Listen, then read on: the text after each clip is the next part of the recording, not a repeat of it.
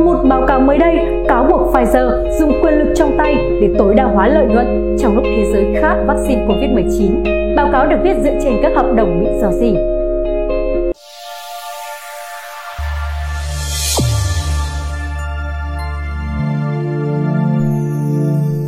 Với doanh số 3,5 tỷ liều vaccine ngừa COVID-19 do hãng dược Pfizer Mỹ và BioNTech Đức cùng phát triển là một thành công lớn. Theo ước tính, doanh thu từ loại vaccine này sẽ còn có thể gấp đôi trong năm 2022. Thế nhưng, việc các nước mua vaccine Pfizer đã và đang được thực hiện đằng sau một lớp màn bí mật.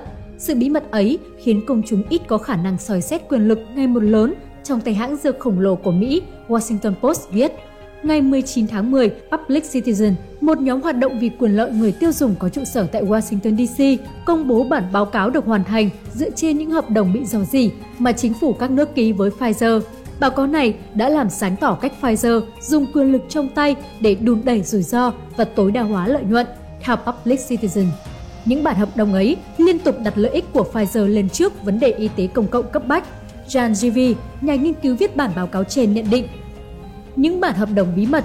Tới nay, Pfizer đã ký kết chính thức 73 thỏa thuận bán vaccine ngừa COVID-19 của hãng, nhưng chỉ 5 hợp đồng trong số đó được chính phủ các nước công khai sau khi đã bị cắt xén đáng kể, theo Minh Bạch Quốc tế, tổ chức chống tham nhũng.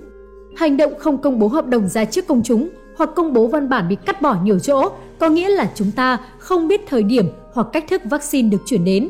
Chuyện gì sẽ xảy ra nếu có vấn đề cũng như rủi ro tài chính mà bên mua phải chịu Tom Wright, quản lý nghiên cứu tại chương trình y tế của Minh Bạch Quốc tế nói, phần lớn những điều đã biết về hợp đồng của Pfizer chỉ xuất hiện qua các vụ dò dỉ, thường là từ báo chí địa phương hoặc tổ chức tin tức quốc tế. Public Citizen đã phân tích một bản thảo hợp đồng không qua chỉnh sửa giữa Pfizer và Albania, cũng như hợp đồng chính thức từ Brazil, Colombia, Cộng hòa Dominica, Peru và Ủy ban châu Âu. Những văn bản do Chile, Mỹ và Anh công bố sau kiểm duyệt cũng cung cấp thêm thông tin nền nhưng thiếu các chi tiết then chốt. Ví dụ, hợp đồng Pfizer ký với Brazil cấm nước này đưa ra bất cứ thông báo công khai nào về sự tồn tại, chủ đề hoặc điều khoản của thỏa thuận, cũng như cấm đưa ra bình luận về mối quan hệ với Pfizer mà chưa được đồng ý bằng văn bản.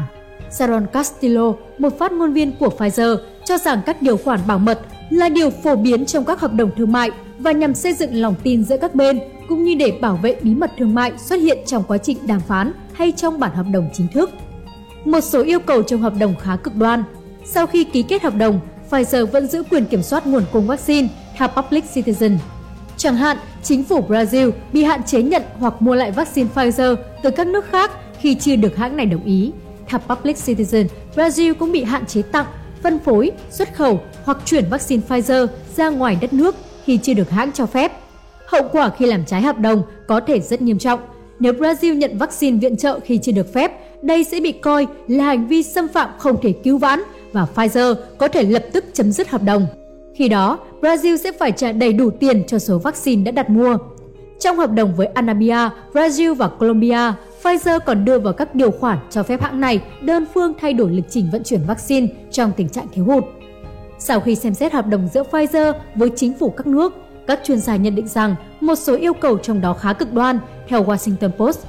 Trong luật pháp quốc tế, các quốc gia trong một số trường hợp sẽ được hưởng quyền miễn trừ quốc gia, tức là nước đó không thể bị các công ty cưỡng chế thi hành phán quyết trọng tài, bao gồm việc bị buộc bồi thường tài sản. Nhưng trong hợp đồng ký với Pfizer, chính phủ Brazil, Chile, Colombia và Cộng hòa Dominica đều từ bỏ quyền miễn trừ khỏi bị thu giữ bất cứ tài sản nào của các nước này với mục đích phòng ngừa. Chuyện này gần giống như việc Pfizer yêu cầu Mỹ đem hẻm núi Grand Canyon ra làm vật thế chấp vậy. Giáo sư luật y tế công cộng Lauren Gostin thuộc Đại học York nhận định, phía Pfizer bác bỏ logic trên. Pfizer chưa và tuyệt đối không có ý định can thiệp vào bất cứ tài sản nào có ý nghĩa về mặt ngoại giao, quân sự hoặc văn hóa của bất cứ nước nào, bà Castillo nói. Mọi phát ngôn đi ngược lại điều đó là vô trách nhiệm và sai sự thật. Pfizer dường như nắm đảng chuôi. Các khía cạnh như trong những bản hợp đồng nói trên không phải điều hiếm thấy, bao gồm việc sử dụng tòa trọng tài và các điều khoản bảo vệ pháp lý. Các công ty dược phẩm có một số lo ngại. Julia Barnes Wright, Giám đốc Viện Chính sách xúc tiến Liên minh đổi mới chăm sóc y tế toàn cầu, nhận định một trong số đó là việc họ có thể phải chịu trách nhiệm đối với bất cứ thương tích nào, dường như bắt nguồn từ vaccine của họ, đặc biệt khi loại vaccine đó chưa được phê duyệt. những điều khoản hợp đồng liên quan tới quyền miễn trừ quốc gia có thể là cách để Pfizer cố giảm rủi ro trong các hoạt động mà hãng này ít có khả năng kiểm soát, như việc giám sát công tác bảo quản và phân phối vaccine ở các nước, bà Benzway nói. Cũng theo bà Pfizer còn có thể lo lắng về rủi ro bị thừa cơ khởi kiện ở những quốc gia hãng này chưa xin cấp bằng sáng chế. Một số nước, bao gồm Mỹ, có quy định pháp lý để bảo vệ các nhà sản xuất vaccine trước nghĩa vụ bồi thường, nhưng đa số quốc gia không có dạng quy định này, theo Washington Post. Dù vậy, Minh Bạch Quốc tế cho rằng ít nhất 4 hợp đồng hoặc bản thảo hợp đồng của Pfizer đi xa hơn nhiều so với các nhà phát triển vaccine khác.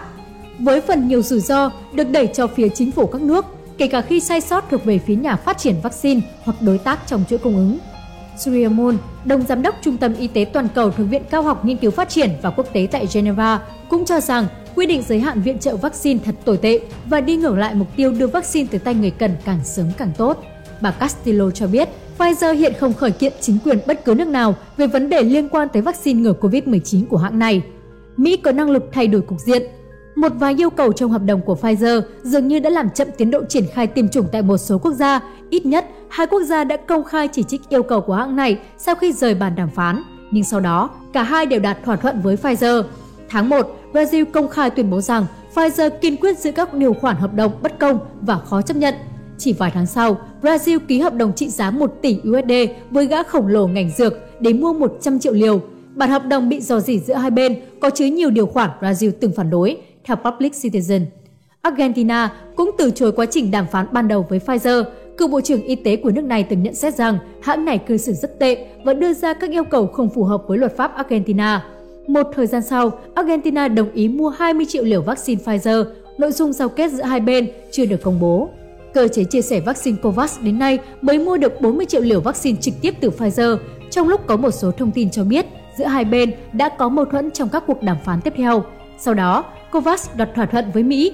Theo thỏa thuận này, Washington sẽ mua và phân phối 500 triệu liều vaccine Pfizer từ các nước thu nhập thấp thông qua COVAX trong bản báo cáo ngày 19 tháng 10, Public Citizen kêu gọi chính phủ Mỹ dùng sức ảnh hưởng của mình để buộc Pfizer có cách tiếp cận khác, bao gồm việc yêu cầu hãng này chia sẻ công nghệ và quyền sở hữu trí tuệ để các bên khác cũng có khả năng sản xuất vaccine. Cộng đồng quốc tế không thể cho phép các tập đoàn dược phẩm tiếp tục nắm quyền quyết định. Review tác giả bản báo cáo nói, chính quyền Biden có thể có hành động để cân bằng cán cân ấy. Còn bạn, bạn có suy nghĩ gì về bản báo cáo chúng tôi vừa nêu về Pfizer Hãy comment ý kiến của các bạn cho chúng tôi thấy nhé. Nếu thấy số này hay, đừng quên bấm like, share để lan tỏa thông tin này tới mọi người và nhớ bấm subscribe kênh Tiền Điển Lịch Sử để cập nhật thêm nhiều thông tin lịch sử bổ ích. Còn bây giờ, xin chào và hẹn gặp lại!